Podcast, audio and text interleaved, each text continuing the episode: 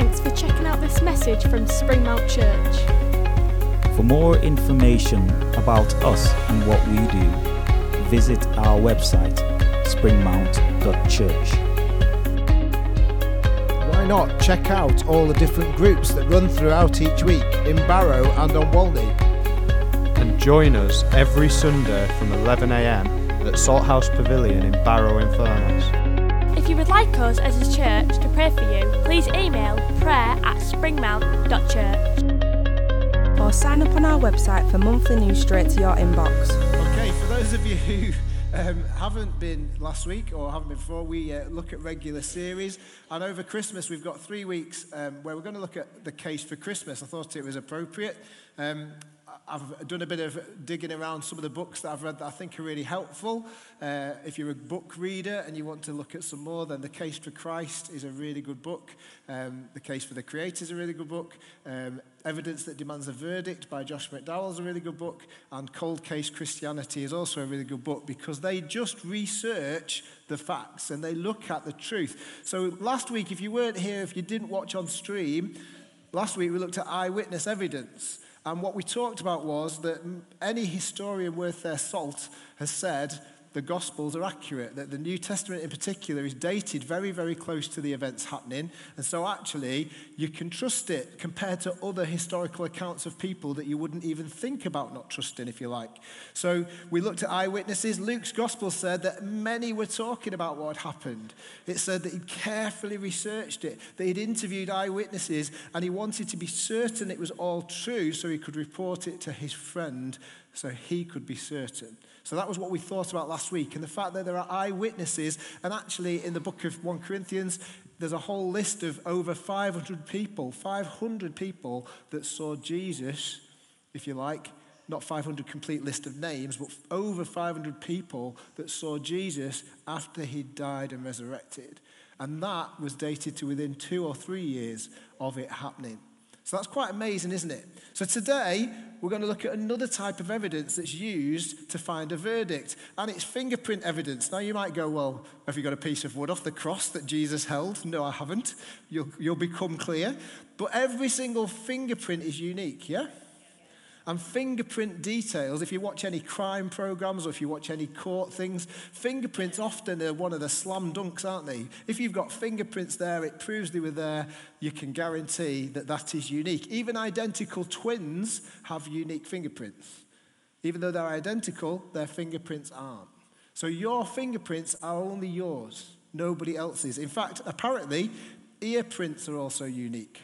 So be careful when you go and listen up against windows and being nosy, because people will be able to suss you out.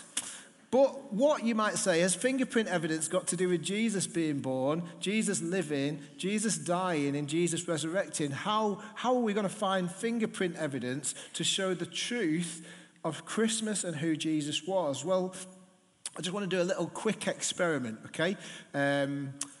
Laura, come on. I know you'll love this. No, you're not. Okay. So this is Laura, everybody. I want to say hello, Laura. Okay. Right, Laura, I just want you to think. I've not primed this, have I? If I'd have primed her, she'd have gone. So I've not primed her. I want you just to think in your head of a number, okay? Can you think of numbers? Is that okay? Laura's a social worker. Oh, I shouldn't say that, should I, on the camera? Is that okay? Well, you're going to get shot. I want you to think of a number, Laura, between 1 and 10. It can include 1 and 10. Okay, have you thought of one? Don't tell us what it is. Yes, you've thought of one. Right. So what are the chances that I ask somebody to tell me what number Laura's thought of? 10%. It's quite a low percentage, isn't it? Okay, so I'm going to ask Ian, what number do you think Laura has thought of? You can't change it, okay? Is that the right number? No. What a failure. Okay, sorry, not Ian, sorry. I do apologise. It is my friend, he's not a failure, he's wonderful. So that was wrong. Let's ask somebody else. Philip, give me a number. Is that right? Okay, so 2 are gone.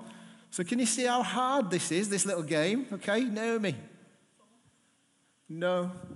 Steve, Steve's her husband. Let's see if Steve's on the same wavelength. Go on. Oh, that's a stupid number to pick, isn't it? What a stupid number to pick between 1 and 10. Robert, give us a number. We just said 3, you're not listening. Go on, give us another one. We've had 7, you're not listening. 2, right, 2, no. So we've had 2, we've had 3, we've had 7, we've had 8. Marie? 5. No. Is it 1? 6. You know what numbers come between 1 and 10, don't you? 9. Right, okay. Now, don't applaud. That was rubbish. But Laura, what the reason for doing that is to show that actually, can you see how hard it is to get something that's 1 in 10? Yeah, that's pretty, you know, even though we could have hit it right on the nail, there was still only a 10% chance of that happening. And actually the chance got bigger and bigger and bigger, but we still struggled, yeah? So actually, the chances of matching that number that Laura had thought of were pretty small. Would you agree? Yes. Okay. Thank you, Laura. You can now go and sit down. The next time you'll see Laura is when she's getting baptized. That's right, isn't it? Yeah? Okay. Okay.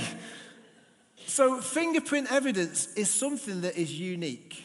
And actually, in the Bible, there are predictions, what we call prophecies, that are unique to the Messiah. In the Old Testament, there are more than 4 dozen prophecies about Jesus, or about the Messiah, about the Christ, about who the Messiah was going to be. So those prophecies, when put together, about the birth, the life, the death, and resurrection of Jesus, when you put together over 48 prophecies, particularly strong ones, then actually, that could only possibly form a fingerprint match to 1 person, would you agree? If 1 person matched 48 things perfectly, that's pretty amazing, isn't it? Bearing in mind, we couldn't get a number between 1 and 10, okay? So, that way, the Jews recognized that imposters, people claiming to be the Messiah, people claiming to be the Christ, could be rooted out and told, no, you don't fit, you don't match all those things that have been said. You can't be the Christ. You can't be the Messiah because you don't match. So the Messiah or the Christ could be identified. I want to use the story of a Messianic Jew. That's a Jewish man who grew up Jewish, who went into Hebrew school, and then became a Christian. I just want to share some incidents from his life. Because in an interview with him, now that he is an absolute professor and legend and lectures on the subject, he grew up in a Jewish home. And he was asked what he'd learned about the promised Messiah when he was growing up. And his answer was, I didn't. Nothing ever was told about the Messiah by my parents. And actually, I don't think they even talked about it in Hebrew school. So they didn't talk about the verses in the Old Testament that talk about the Messiah. And when he was asked, was Jesus' name used? He said, yes, but only in a derogatory, insulting manner. The name of Jesus? Pff, we don't want to hear about Jesus. And that was his response. He grew up believing that God was a God of rules, that he was the God of the 10 Commandments. He was the God of following a set of tablets of stone. And yet actually the God of the Bible, Old and New Testament, is a God that has always wanted to walk with us. He's a God who walked at the beginning, and he walks, and he's a God who wants to be personally involved. He's a God that loved the world, that he gave everything in his Son for us. So he turned to Buddhism because he couldn't find this God in his Jewish roots. He couldn't find a God that could relate to his struggles, a God that was personal, a God that cared, a God that truly loved. So he turned to Buddhism, and then he turned from Buddhism to drink, to drugs, to alcohol, and just decided to knock religion on the head. He recognized there was evil in the world. That was one thing. Do we recognize there's evil in the world?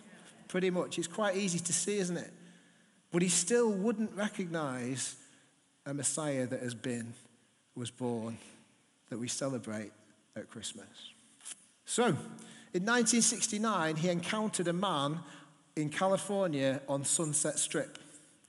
This man was a pastor of a church, and he'd set up a cross on the boardwalk, and he'd chained himself to it because he was cross at something. Sorry, he was angry. Let's not confuse my words. He was angry at something that had been done. He hadn't been allowed to do something. I think he wasn't allowed to tell people about Jesus. So he chained himself to a cross on the boardwalk. And Louis Lapides went past and went, "There is no God out there." He shouted at this man. He said, "There is no God. I'm God. We're God. You're God. There is no other God." And he ranted and raved with the Eastern philosophies that he'd started to follow. And when the man said, "But there's Jesus," he said, "I can't believe in Jesus. I'm a Jew. Jesus." At which someone came to him and said to him, "Do you know the prophecies of the Messiah in the Old Testament?" And he went, "No. Should I?" He said, "Well, yeah." So he agreed to read an Old Testament because, being Jewish, he was quite happy with the Old Testament scriptures. He was quite happy to read of Abraham and Moses. He was quite happy to read of David. He was quite happy to read of the history of Israel. He was quite happy because it's what he'd grown up with. And so he agreed that he would read the Old Testament, and he started searching. There's that word again, carefully investigating. Last week, with the eyewitnesses, the words came up, carefully investigating. And so Louis Lapides, this Jewish man, started to investigate, and he turned to Isaiah 53. Isaiah 53 was written over 700 years before the New Testament, before Jesus was a twinkle in anyone's eye. I've got to be careful what I say there. Heretical. This was written over 700 years before Jesus. This is what it says in Isaiah chapter 53. It says this, hopefully. Have we got the verses? I'll read it if I haven't. Oh, there we go. "Who has believed our message, and to whom has the arm of the Lord been revealed? He grew up before him like a tender shoot and like a root out of dry ground. He had no beauty or majesty to attract us to him." Jesus was born in poverty. He had no beauty or majesty. He wasn't a king in a palace. He wasn't somebody with finery and robes. He was born in poverty. He had no beauty or majesty to attract us to him. Nothing in his appearance that we should desire him. So when you see these nativities of these beautiful blonde people, that's not what Jesus would have looked like. We've westernized everything. He was despised and rejected by mankind. Who does that remind you of? At a time when the man who came to say to the Jews, "I am the Messiah," they rejected, turned their back on him. The whole of mankind, the Jews at that moment shouted, "Crucify him, crucify him." A man of suffering and familiar with pain, like one from whom people hide their faces, he was despised and we held him in low esteem. We, this is Israel, this is the people of God, held him in low esteem. Crucify him, crucify him. Surely he took up our pain and bore our suffering, yet we considered him punished by God, stricken by him and afflicted. But he was pierced for our transgressions. Transgressions, iniquities, sins, all of those words mean the same thing. But pierced. Jesus had nails put through his hands and feet.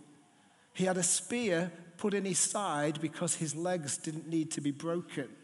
That was unusual in itself in crucifixion. But bearing in mind, crucifixion hadn't been invented at this point. And he was pierced for our transgressions. He was crushed for our iniquities. The punishment that brought us peace was on him. And by his wounds, we are healed. What did Jesus say? Come to me. What did Jesus say? Believe in me. Carry on. We all, like sheep, have gone astray. Each of us has turned to our own way, and the Lord has laid on him the iniquity of us all. In other words, there's something coming where there's a way to be forgiven. There is a way, rather than the lambs of sacrifice, there's got to be the Lamb of God that will be saved, that will be slain for the sins of the world. He was oppressed and afflicted, yet he did not open his mouth. He was led like a lamb to the slaughter, and as a sheep before its shearers is silent, so he did not open his mouth. Do you know those eyewitnesses' accounts that we talked about, that were researched, that were carefully looked into? It tells us that when Jesus was being punished, he didn't shout, scream, or say anything. He took it. By oppression and judgment, he was taken away. Yet who of his generation protested? For he was cut off from the land of the living. In other words, he died. The transgression of my people, he was punished. He was assigned a grave with the wicked and with the rich in his death. Jesus didn't have money. He didn't have a tomb. Yet when he was taken down off that cross, where was he put? He was put in a tomb of Joseph of Arimathea. He was put in the tomb of a rich man. Wow. And with the rich in his death, though he had done no violence, nor was there any deceit in his mouth. Jesus was tried 3 times by Pilate and Herod, and both men said, this man has done nothing wrong. Both of those men said, this man has done nothing. And here we see that he had done nothing. There was no deceit. There was no violence. He hadn't done a crime. Yet it was the Lord's will to crush him and cause him to suffer. And though the Lord makes his life an offering for sin, he will see his offspring and prolong his days. In other words, he rose again, so he will see the family of God that is the church. And the will of the Lord will prosper in his hand. After he has suffered, he will see the light of life and be satisfied. By his knowledge, my righteous servant will justify many. Justify means just as if I had not sinned, to be made right, to be made okay, to be made whole again. What did Jesus come to do? To make us whole, to make us holy, and to give us a second chance. After he suffered, he'll see the light of life and be satisfied. By his knowledge, my righteous servant will justify many, and he will bear their iniquities. Therefore, I will give him a portion among the great, and he will divide the spoils with the strong, because he poured out his life unto death and was numbered with the transgressors, for he bore the sin of many and made intercession for the transgressors. He bore the sin of the world, and he made a way for the many. Does that not sound like Jesus? Yet this was 700 more years before Jesus existed. This is one chapter that Louis came to, and he read it, and he was just like, wow. Wow. He suddenly realized, as a Jew that had no interest in Jesus, who wasn't going to church, who'd actually turned his back on everything, he read that chapter and he went, this is Jesus. A man who went, Jesus? He read that one chapter of Scripture and went, this is Jesus. No doubt about it. He'd seen statues in Catholic churches of a man on a cross with a crown of thorns on his head, and he wondered, what on earth is that all about? Why do they celebrate a man that is dying? And he read that and realized he came to take the sin of the world. Wow. He was so taken aback by that one chapter before he carried on researching it, was that he decided that Christians had taken the Old Testament and twisted the words of Isaiah, rewritten it, and become fraudulent about it. He thought Christians have twisted this. This can't be right. Surely, growing up in a Jewish home, knowing these scriptures, surely I would know these things. And yet, he decided to ask his Jewish stepmother, please, to send him a Jewish copy of the Old Testament scripture. And guess what he realized?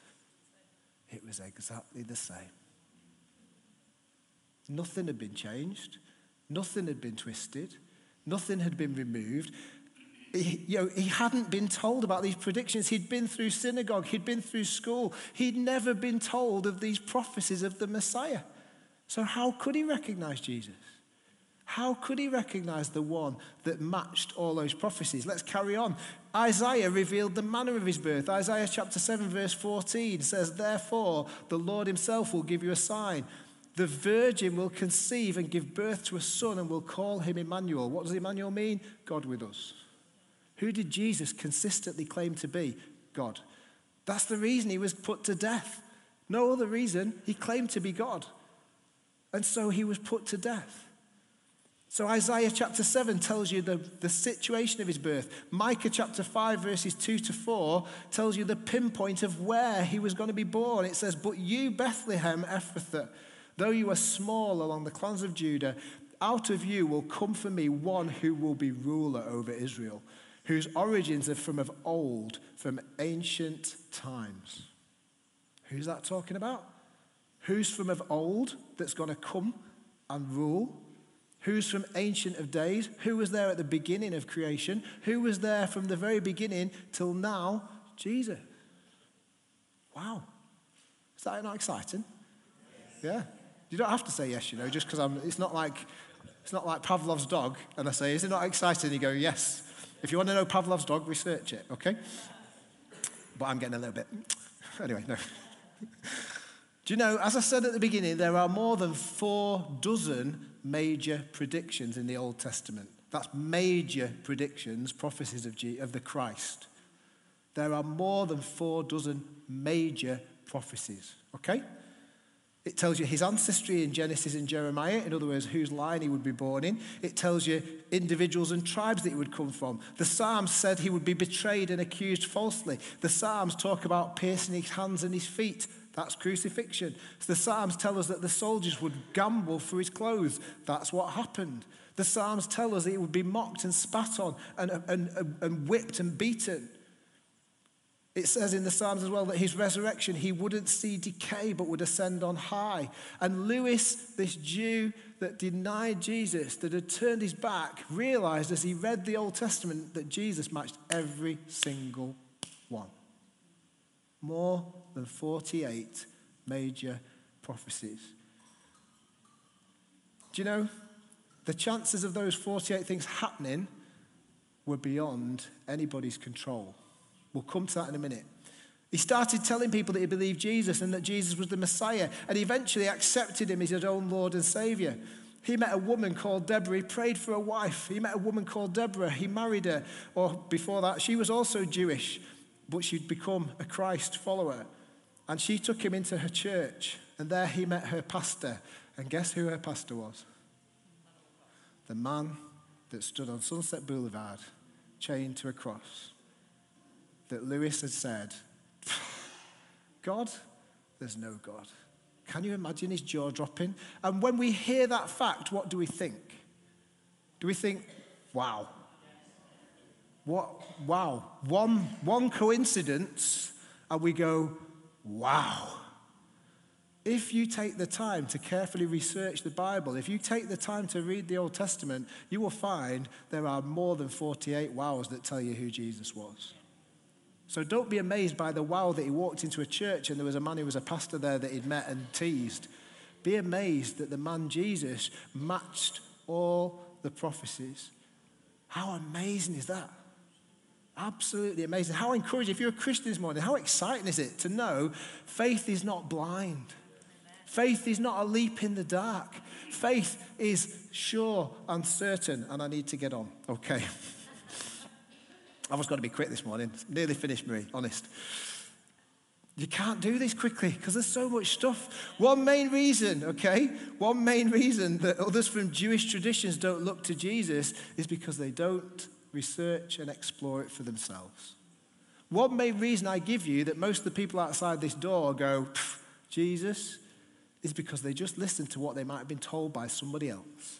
They don't research it for themselves. I am not standing here this morning expecting every person in this room or every person online to go, well, Johnny said it, it must be true. Because do you know what? I can get things wrong, but you all could go and research it for yourself. And you know what you'll find? You'll find the same as everyone else who's done it, that Jesus is the Messiah, that Jesus is a match. There's a few reasons why people discount it. Number one, coincidence. Let me give you some facts. We've just had Laura think of a number. It was hard, wasn't it? Let's take 8 prophecies. Do you think it's easy to match 8? Right? So 8 prophecies. Here's the statistics. No, that's a hard word to say.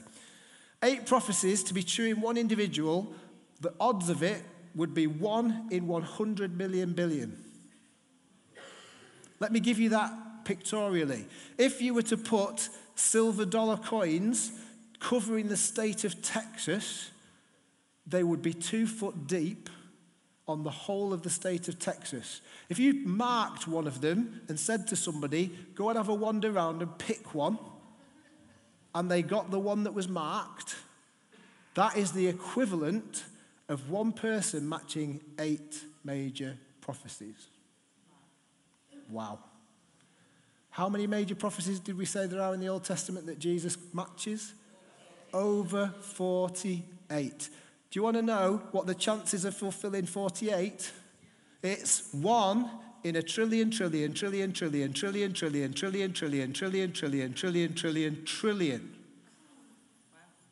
may as well put a lottery ticket on if you've got those odds. I don't advocate gambling, sorry. But if you're going to do that, whoa. But Jesus matches all 48. Second thing that people say is that people altered the Gospels to fit. We haven't got time to go into that. We did that last week. The Gospels are seen as authentic and accurate. The Gospels are recognized as being gospel truth. Third thing, Jesus maneuvered his way through to match those 48. That's what some people would say, that Jesus maneuvered his way through. Jesus couldn't manipulate the 30 pieces of silver that Judas was paid for betraying him. There's one. Jesus couldn't manipulate the place that he was born. Jesus couldn't manipulate the line of people, tribes, and kings that he came from. Jesus couldn't manipulate the circumstances of his birth. Jesus couldn't manipulate the method of his death. Jesus couldn't manipulate that the soldiers would sit at the cross gambling for his clothes. Jesus couldn't manipulate the action of those soldiers. He couldn't manipulate the piercing of his side. He couldn't manipulate the action of the soldiers. He couldn't manipulate the crown of thorns. He couldn't manipulate his resurrection. The book of Daniel even gives a time for the place, for the time of his birth, a certain number of years after the reign of Artaxerxes. Guess when that was? Exactly when Jesus was around. Jesus couldn't manipulate it. So that argument is gone. So, fingerprint evidence is pretty much a slam dunk in court, isn't it? I'm not going to go on anymore today.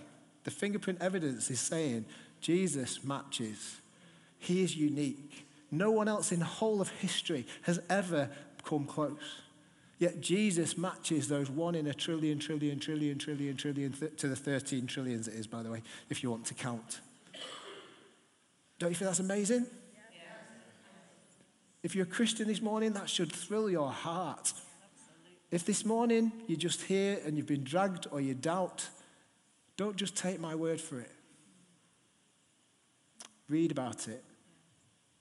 The book, The Case for Christ, came from a journalist who was an atheist and wanted to prove to his wife it was all a load of nonsense. And he spent 9 months. He was skilled. He was a journalist. He spent 9 months digging up the truth. And at the end of the 9 months, he just went, the evidence is overwhelming. So look for yourself. But this morning, can I just say, this Christmas could be the start of something special for you. Because for the first time, not only would you know the facts and the truth of Jesus, you might know him as your personal Savior. I'm going to invite the worship team up. We're going to take communion. We're going to reflect as we take communion. But can I say to you, if you want to know more, if you want to say, actually, I need to make a decision, then go and see the prayer team.